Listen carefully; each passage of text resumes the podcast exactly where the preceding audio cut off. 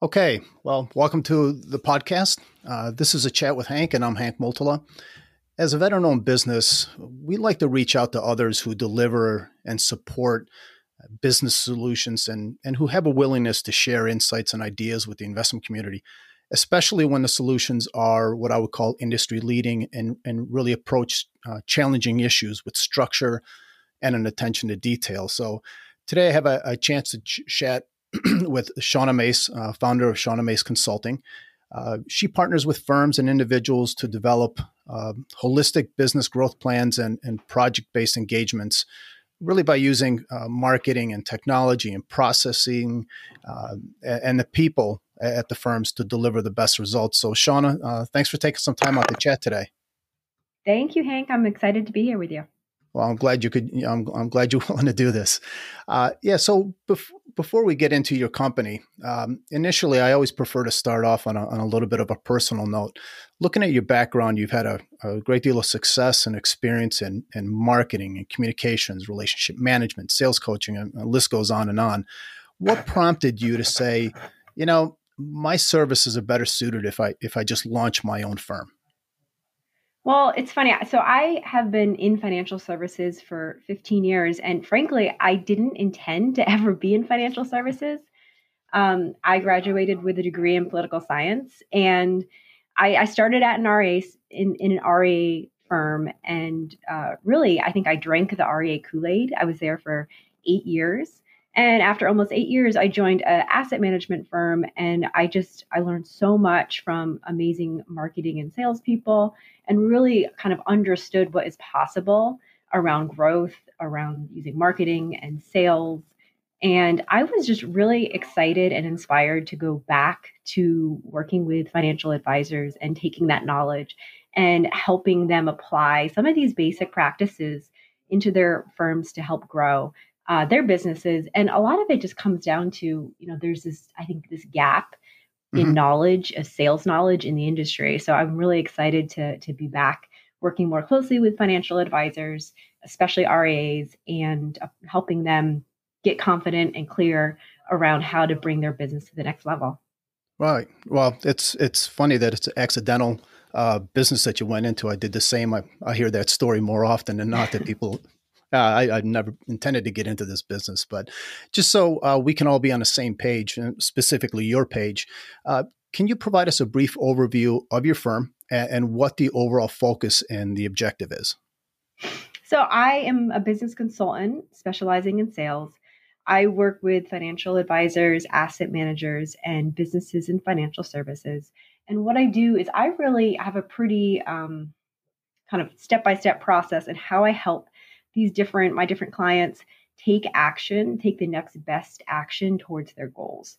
So a lot of times it's you know developing plans and tools to help them make progress but it's also helping them build the confidence and clarity that they need to actually take action because you know what i find is really the belief that that growth or that progress is possible and taking that action toward towards your goals is really the most important part of any sort of plan. Like you can have the best strategy and tactics, but if you don't believe it's possible, then it's going to be difficult to to kind of see it through. So it's really about getting a plan, um, kind of making it make sense for the business, and then helping them really gain confidence around their ability to make progress. Hmm. Okay, so uh, you're a growth consultant specifically focused in areas of uh, sales processes and and I would call it enablement. So, what does the industry needs? Why does the industry need so much help and and guidance and advice? Is it is it avoidance? Is it uncertainty? Is it fear? What's your what's your perspective on this on this challenge that uh, practices and individuals face? Well, so I think in general there are really there are three reasons why advisors or business owners aren't growing. Uh, one, and if I go from like kind of the least to the most uh, impactful. So one is they don't have a plan. Like you wake mm-hmm. up in the morning and you you don't really know what you know you want to grow. You know you envision having this practice in the future, but you really don't have any plan to get there. So there's no plan. Um, two is busyness. So we're just mm-hmm. we're all too busy. You know, it's if it's not something you enjoy or not something that you're necessarily good at, then it's hard to find time to do the things that you need to do to grow. And then third, and I would say probably the most common, even though it's the thing that no one really talks about, is just fear. Like there's some emotional blocks around growth, whether it's fear of uh, looking silly or fear of doing something outside of your comfort zone, um, or even fear of success or growth. It's like, well, if I grow, then I'm going to be busier and I'm going to have to hire more people, and that's going to be hard. And I'm I'm going to have even less of a work life balance. But I really do think that some of these emotional blocks that, again, no one really talks about um, are typically some of the the the most impactful reasons why people aren't focused on development or sales or aren't really like they're not all in like they're they're kind of like yeah we need to do it but they're they're really they're not committed they haven't made the decision and um, having a plan and figuring out how to manage your time are really helpful strategies to make progress but at the end of the day you have to again believe that it's possible and be willing to step outside of your comfort zone and do some things that might not feel natural. Sure. But it's all I mean they can all be learned, right? These are these are skills. Right. And that's that's how we grow. Yeah. So you mentioned, I know I heard the words plan and procedures, and as an engineering by education, um, you know, myself, I enjoy processes and procedures, and and from our discussions, I know that that's a passion that that we both share, and that there's a you know a formality behind the process, and at times you know a simplicity. So you spent years at an RIA firm and and and then a fast growing asset manager, and I think you were managing uh, about two and a half dozen sales territories. Can you go over uh, I don't know four or five things that should be in place to implement a quality sales process? Absolutely. I am like you and I do love process. And I do feel like that's one of the things that a lot of people don't realize is so much of sales is a, it's like there's the art and the science and the science part like no matter how good or bad you are at the skill, sales skill or the art anyone can can do the science part which is the process mm-hmm. and which is why i love uh, sales process so so four or five things to implement a quality process i mean one i would say definitely having clear and measurable goals is essential like you have to know what you're trying to accomplish two is have a clear clarity around who your ideal target audience is um, that's really important because that should inform what the sales process looks like, depending on what they need in order to make a decision. Mm-hmm. Three, I would say super important is define the steps of your process. So whether you have, and again, simple, simpler the better. So if you have um, three steps to five steps, whatever it is, just make sure you define exactly what qualifies someone to be at each stage in the sales process. So, for example, it could be um, unqualified. You don't know much about them. They have reached out to you via your website. They're unqualified. This next step is to qualify them. So the next step could be to be a qualified prospect. Um, the next step could be that you have you've qualified them by meeting with them and you had a just conversation, and now you are going to send a proposal. And so you're enabling them. You're giving them some information to help them make a decision. Then it could the next one could be um, won or lost. Mm-hmm. Now that's an example of what a sales process could look like. It's important that, especially if you have a team or if you're using a system like a CRM, like Salesforce, um, you want to def- you want to actually kind of educate on what those are too, so everyone's using it the same way. Because okay. if you aren't using your process the same way, if people don't understand what milestones are are need to be met in order to be in a certain stage then the data you have is not going to be is not going to be useful so again defining your stages is really important mm-hmm. and then for i would say having alignment with marketing. And for advisors you, you likely don't have a marketing team um, but you may have somebody or maybe you that is responsible for marketing. And understanding the sales process is really helpful to inform how can marketing support support the process. So depending on again looking at your stages what marketing efforts communications what pieces do we need to develop in order to support progress through the pipeline, through your sales process. Right. Okay. And then so, there's oh, one sorry, more.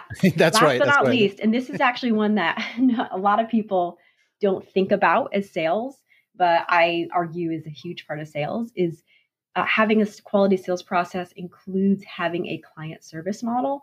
Okay. So once someone becomes a client, there's still this next step in the sales process that, in my opinion, um, so once they become a client, you won them. You the next step would be develop developing them as an advocate because that's again the the largest driver of growth in 2020 according to investment news uh, investment news research study was growth through referrals of both clients and professional referrals so if you aren't once you win someone as a client, if you don't have a client service model and you aren't trying to nurture that client to help you grow in the future, you're missing a huge opportunity. So make sure that you include a client service model as part of your sales process. Yeah, if, if you get rid of that client service model, again, you've done all that work before, you know, measuring goals and target audience and marketing and sales process, and all of a sudden you you neglect the client service model and you're basically starting from scratch because you're going to lose a client probably in a couple of years, which um, right. which is a, uh, I understand the importance of that. So, I think for this discussion, uh, one area that I would like to focus on is the sales process itself, and uh, I've heard you state that doing nothing is never a good growth strategy, and if your experience is, a, is like mine, clients just sometimes want to be told what to do. It's it's a strategy, but not really a good one. So, what's the foundation of the conversation you lead off with? What what you know? What couple things should should they do? So, you know, when it comes to to growing, I mean, the first there's really three essential things.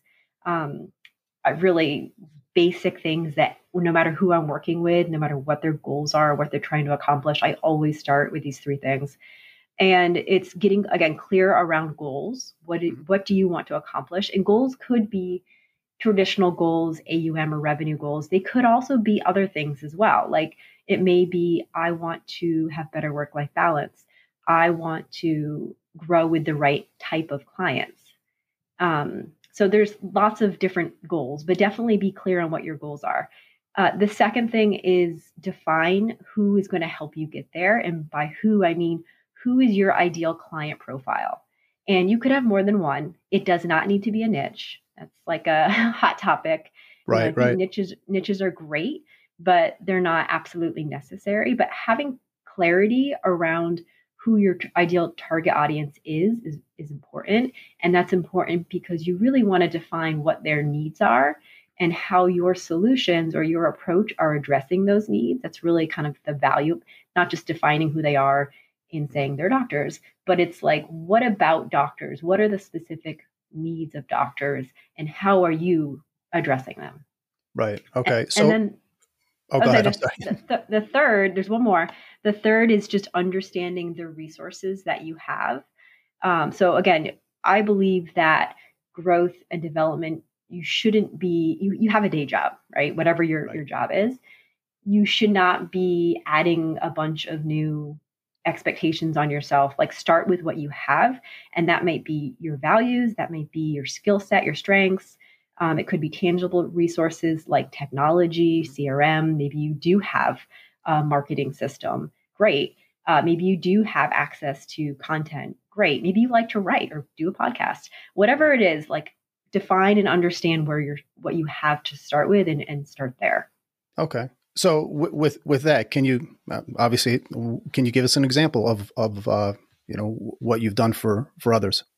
Yeah, absolutely. So I actually have a, a great example because so I have a client named his name's Jack, and he's an uh, advisor. He's also an uh, a CPA, so he's also an accountant, and he does tax preparation. Mm-hmm. And he came to me and he was like, "Okay, so Shauna, I need help. I really need help with my social media strategy." And I said, "Okay, well, let's again, let's start with the essentials here. What are your goals? Who are you trying to who are you, who are you trying to get there? With, those to those goals with, and what resources do you have? And as I learned more about Jack and his practice, it was very clear to me that social media was probably not the place he wanted to start to grow. Okay. And his goal his goals were to grow, to increase his number of financial planning clients. And so for many reasons, he, you know, he was using a marketing, he was subscribed to a marketing platform where he had curated content, which is great, and he could do social, but he really had very few followers and very little engagement. And he had some other really great skill sets and knowledge sets that he, especially around some of the tax planning, and he was focused, he actually really wanted to focus on business owners.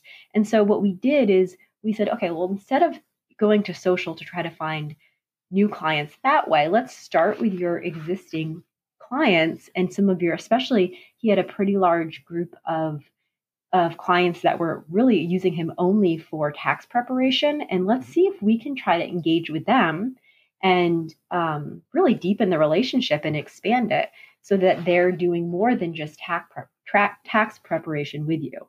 And so we, you know, we've developed some content, some key tools that help address their needs as business owners. And he's using his the systems that he already had to re-engage with these these clients and he's um, he has been able to engage with some clients in new ways which is really exciting and he's actually starting to realize like okay i have something pretty unique here right and right.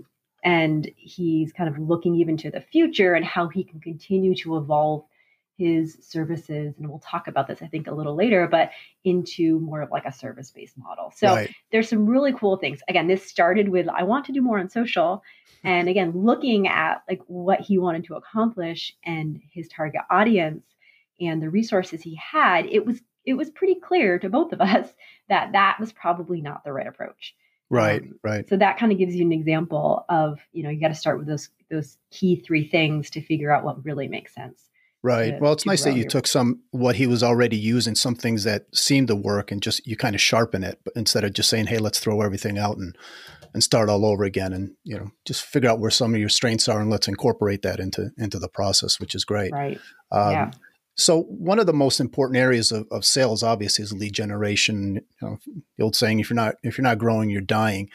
On the process side, what does a what does a practice need to do to generate leads with I would say the greatest uh, possibility of conversion and, and ultimately, you know, to continue their growth? That's a great question. Everyone wants to generate more leads. I think mm-hmm. one thing that, you know, I always would advise is just thinking about the quality of leads. You know, if you're looking to so like when I work with a client, if we're if we're working through goals, you know, part of it is is sales or AUM revenue goals, part of it is pipeline. How much do you have to have in your pipeline in order to to convert into a sales number that supports your growth goals. Now, that pipeline conversion, so what my assumptions based on, okay, how much are you going to actually convert if you have say you have uh, $50 million in your pipeline, how much do you convert? That number is going to depend on where your leads are coming from. So if your leads are coming from, if you're targeting growing through your existing practice or professional COI relationships, centers of mm-hmm. influence, then your conversion rate is going to be higher because these are very warm leads. They've been teed up for you. If you are doing, um, you know, advertising, let's say like Facebook advertising or Google advertising, and or generating leads via content, the the conversion rate is going to be lower because they're coming to you because of some some value you're putting out there that they care about. But you have a lot. It's a lot harder journey to get them to become a client. And so again, going back to like the three essential things, how you go out there to generate leads really it starts with what do you want to accomplish? Like, mm-hmm. is it is it quality over quantity? Is it quantity over quality? Like, are you trying to target a specific type of client? Um, are you trying to target very large clients, or are you looking to target smaller clients, such as you know, say families that are like in their 30s and 40s versus ultra high net worth retirees, the approach is going to be different. But again, it really all comes back to who are you trying to target? Mm-hmm. And be so the things, the, the tips I would give would be to, um, it's going to sound silly, but lead with needs. Mm-hmm. So what are their needs? What are their the things that are that are important to them or they may be in need of? And try to provide some value around those things and then also be where they are. So again, sounds obvious, but if um, if you're targeting families in their 30s and 40s, you know, what it what is going to be your best chance of getting in front of those families? Again, you could be trying to get referrals. That is again the warmest lead, and that is going to be the easiest lead to convert to a client. Or maybe it is you're setting up workshops around education planning right. or around um, you know the basics around investing for busy professionals. You know, I'm making that up, but be where they are. Maybe that's something that you are you are advertising or you are posting on a social media platform like Facebook mm-hmm. um, or like LinkedIn, um, Twitter, wherever you think they are. But again, it's it's about leading with needs and being where they are. That's really how you start to generate lead. You have to add value out there that people want in order to get their attention and get them to engage with you. And you do also want to make sure whatever you're doing as far as marketing that there's there's always a next step. You're always right. leaving them something, some action to take that leads that gives gets them closer to a conversation with you because that's ultimately the goal. Right, right.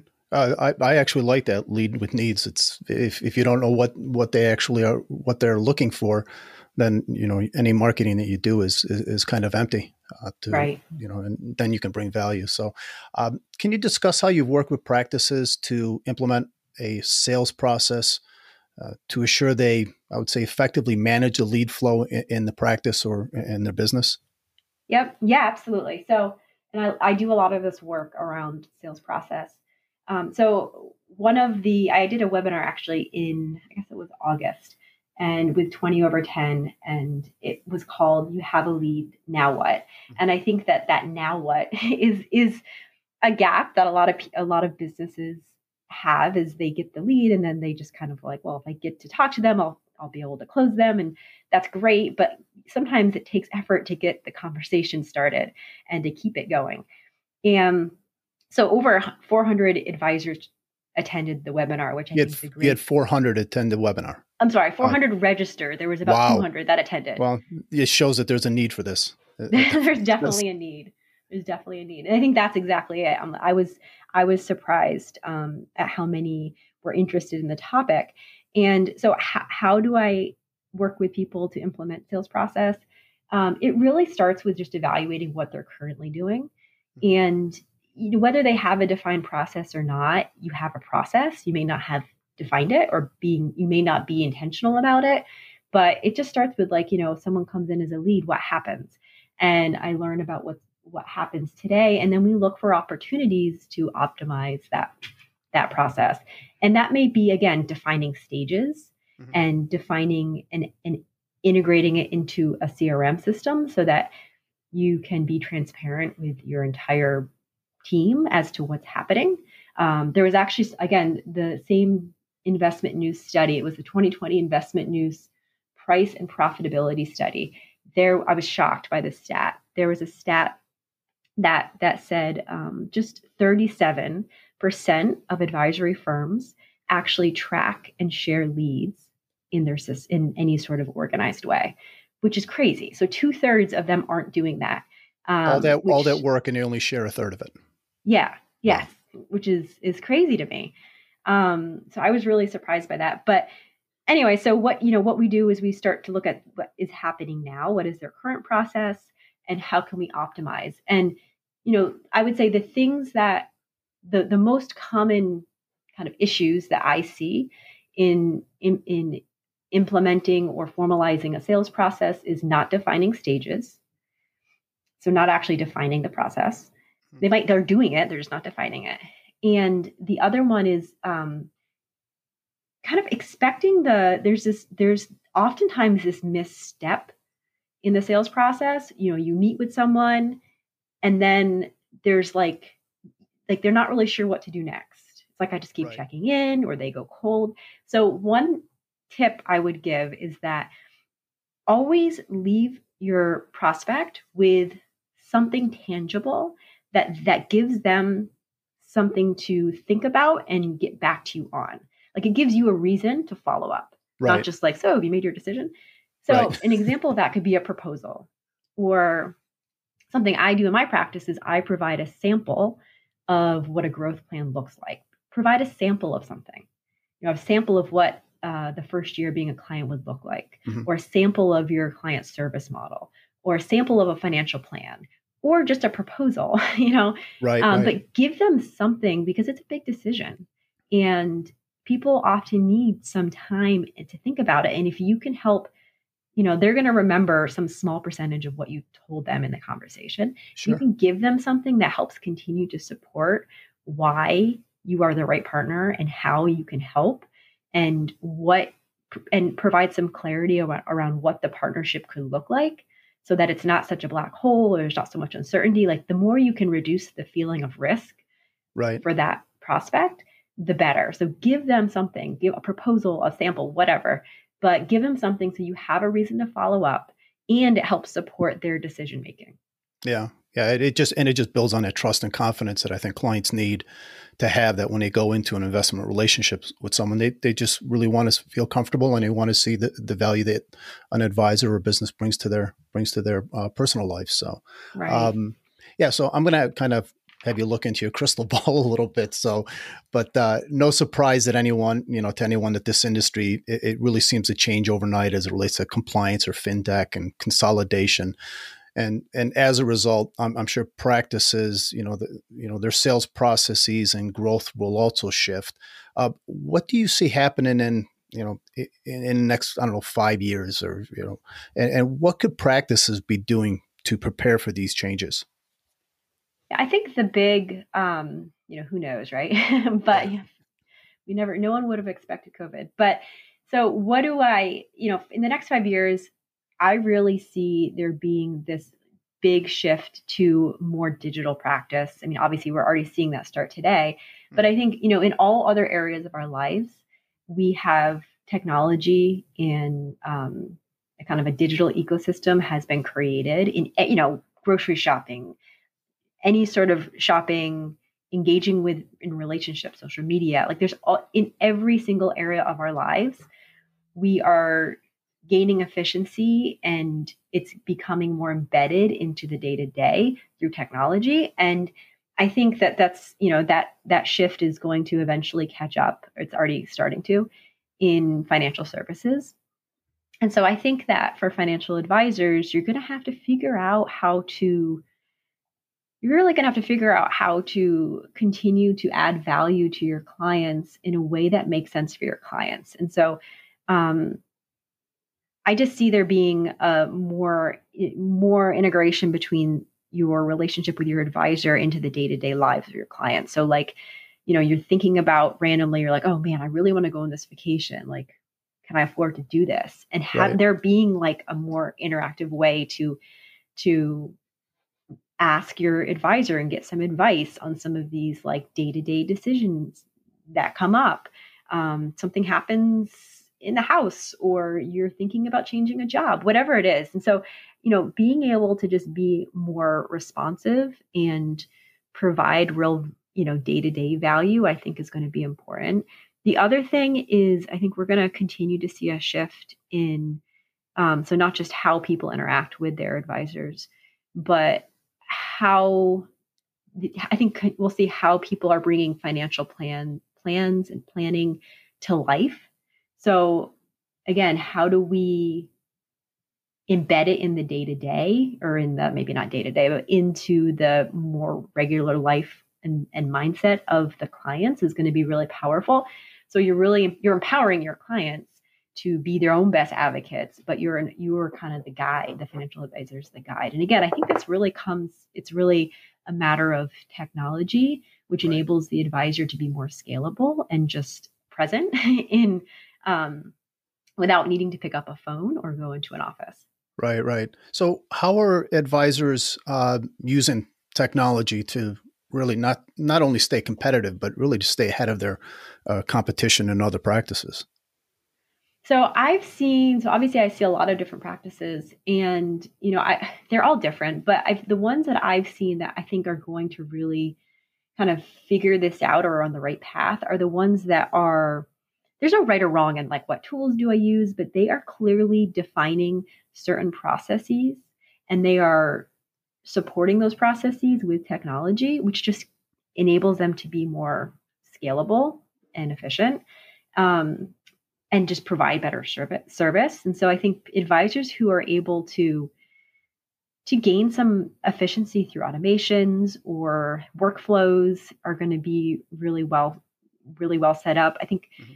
Um, other ones who can, you know, also advisors who are who are strategically outsourcing or partnering with um, with experts in different areas where they aren't an expert or they just don't have the skill set, like marketing, for example. Right. Um, they're they're really finding scale. They're really kind of figuring out how to get to the next level. So there's, uh, I think, definitely through technology, and then also just technology ends up supporting your people, your team, and even if you're a solopreneur, could be you know supporting you. And so I've seen um, like one client in particular I'm thinking about. He's a, he it's just him and he has a really well developed tech stack that he really developed based on the type of experience he wants to deliver to his clients.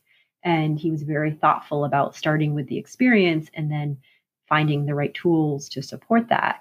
And he's kind of built this, he's built this model that really supports his his anyone from a prospect to a client.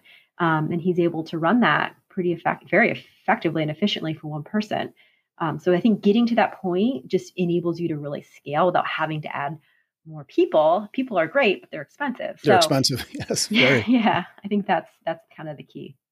Great. Well, well, Shauna, I, I, want to thank you again for your time today. I'm, I'm very appreciative of you willing to to chat and providing your insights with the industry and and and really your pledge. What I what I found out was your pledge to work with with those who are committed to change and, and not just looking for how should I say it, a, a, quick fix. So, for those of you who are interested in learning more about how Shauna can help, you can visit her at shaunamace.com her blog really has some great uh, content ranging from growth and marketing to people, processes, and, and mindset.